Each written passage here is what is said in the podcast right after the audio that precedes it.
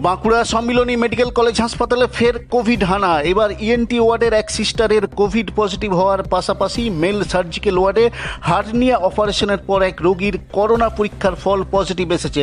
এরপরই তড়িঘড়ি হাসপাতাল কর্তৃপক্ষ ইএনটির মেল ও ফিমেল ওয়ার্ডে ভর্তি থাকা রোগীদের লালারসের নমুনা সংগ্রহ করার সিদ্ধান্ত নেয় এবং আপদকালীন পরিস্থিতি নয়, এমন সমস্ত রোগীকে ছুটি দিয়ে দেওয়া হচ্ছে। মেল সার্জিক্যাল ওয়ার্ডেও একই ব্যবস্থা নিচ্ছে হাসপাতাল কর্তৃপক্ষ।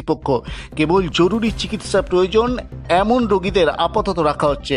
তারা স্থিতিশীল হলেই তাদের অন্যত্র স্থানান্তর করা হবে বলে হাসপাতাল সূত্রে জানা যাচ্ছে। পাশাপাশি এই তিনটি ওয়ার্ডে রোগী ভর্তি বন্ধ রাখারও সিদ্ধান্ত নিয়েছে হাসপাতাল কর্তৃপক্ষ। তিনটি ওয়ার্ডের চিকিৎসক, নার্স, স্বাস্থ্যকর্মী এবং রোগী মিলিয়ে প্রায় একশো জনের লালারসের নমুনা সংগ্রহ করে পরীক্ষায় পাঠানোর সিদ্ধান্ত নিয়েছে হাসপাতাল কর্তৃপক্ষ। আর আক্রান্ত রোগী ও সিস্টারের নিবিড় সংস্পর্শে আসাদের চিহ্নিত করে তাদের কোয়ারেন্টাইনে পাঠানো হবে বলেও জানা যাচ্ছে। Bureau report Bankura twenty four X seven